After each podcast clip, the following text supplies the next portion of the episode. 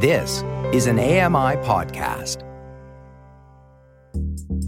Welcome to Voices of the Walrus on AMI Audio, where professional readers give voice to articles from Canada's best general interest magazine.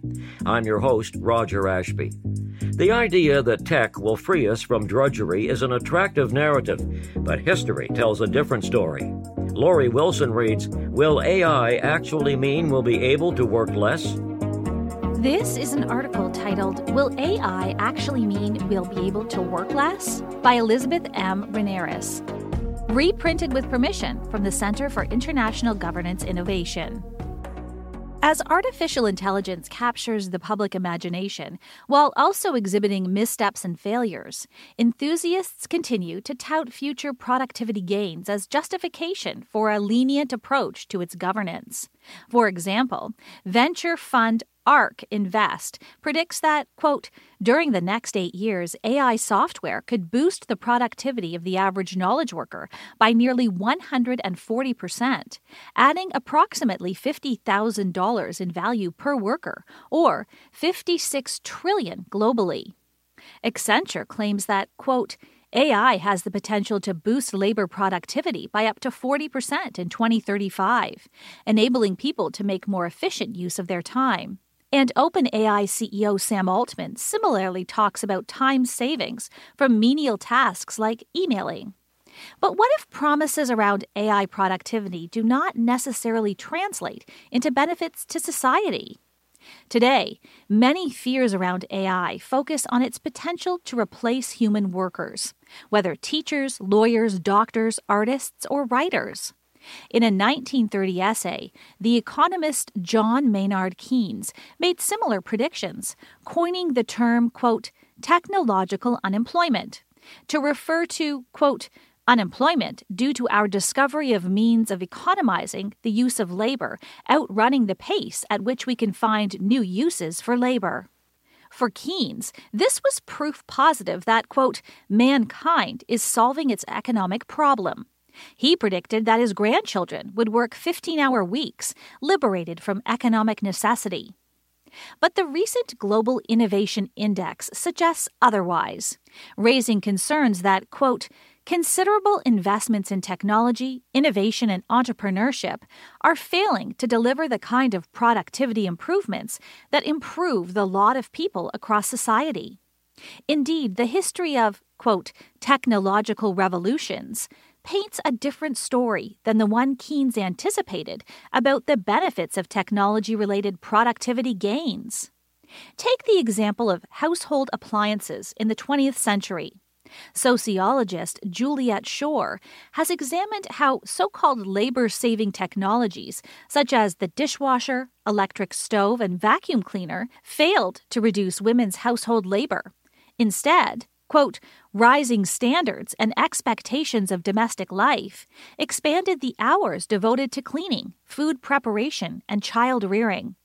For example, washing machines and dryers allowed laundry to be done more frequently, quote, adjusting normative standards of cleanliness to meet efficiencies introduced by these appliances, Schor notes. Historian Laine Nooney has chronicled how, despite the personal computer revolution's promises of efficiency and productivity, people have become chained to their computers to the detriment of the human body. Similar claims were made around how laptops and smartphones would untether us. They haven't. Indeed, these devices have made it possible to work from anywhere, anytime. Rather than this having a liberating effect, we experience, quote, work metastasizing throughout the rest of life. As Jenny Odell, author of How to Do Nothing Resisting the Attention Economy, puts it, a phenomenon that was on heightened display for women and working mothers during the pandemic. In fact, these technologies have so drastically eroded boundaries that some jurisdictions are entertaining right to disconnect laws. And now, argues tech writer Paris Marx, quote, new technologies like AI are framed as offering us various forms of empowerment and liberation. We'll be able to work more productively, spend less time doing our chores, and anything we want will be a click or tap away. But those promises never paint an accurate picture of how that tech is transforming the world around us or the true cost of those supposed benefits. History has shown us that gains in efficiency or productivity as a result of new technologies rarely liberate those already overburdened in society. Instead, new tech often creates new expectations and norms, heightening standards and the amount of work required to attain them. Known as Parkinson's Law, it's the idea that, quote, work expands so as to fill the time available for its completion. We've all experienced how meetings scheduled to last an hour will stretch to fill the time allotted. Increasingly, our standards exceed human capabilities, both physical and cognitive.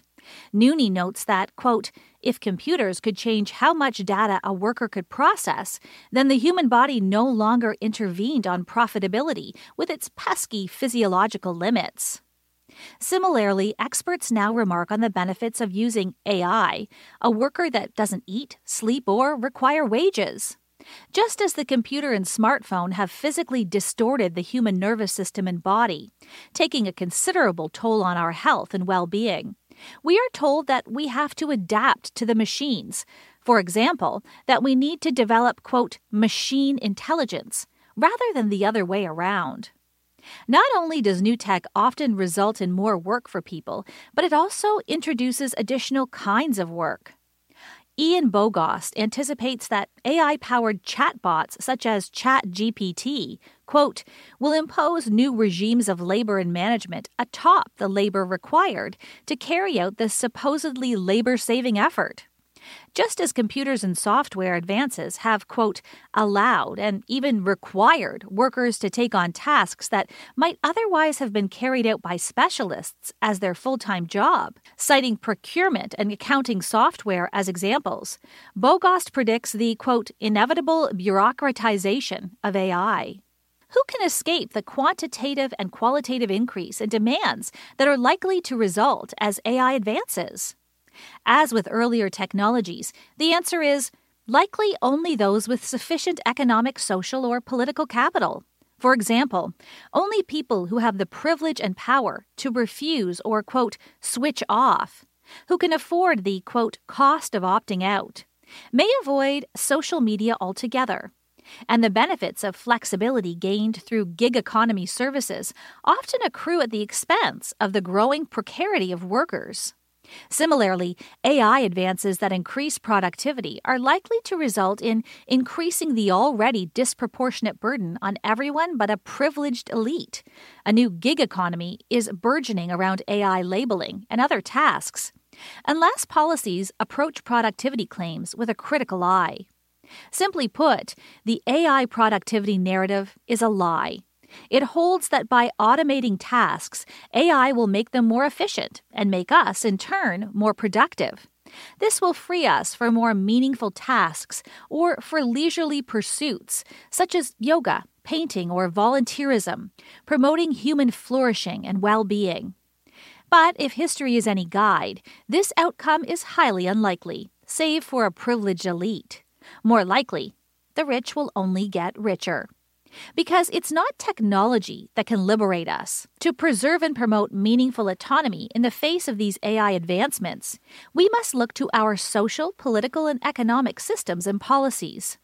As Derek Thompson observes in The Atlantic, quote, technology only frees people from work if the boss, or the government, or the economic system allows it. To allege otherwise is techno solutionism, plain and simple.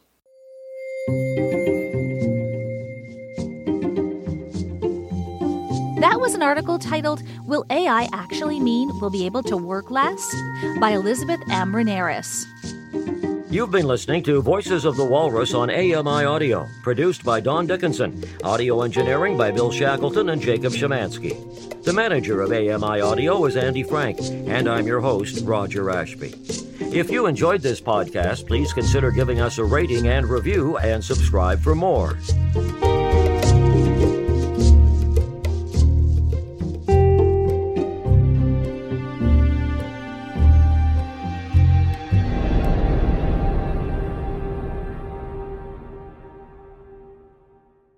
I'm Margaret Shepard of the AMI podcast Tripping on Air. Every month, my co host Alex Hajar and I spill the tea on what it's really like to live with MS. Watch Tripping on Air on YouTube or download wherever you get your pods.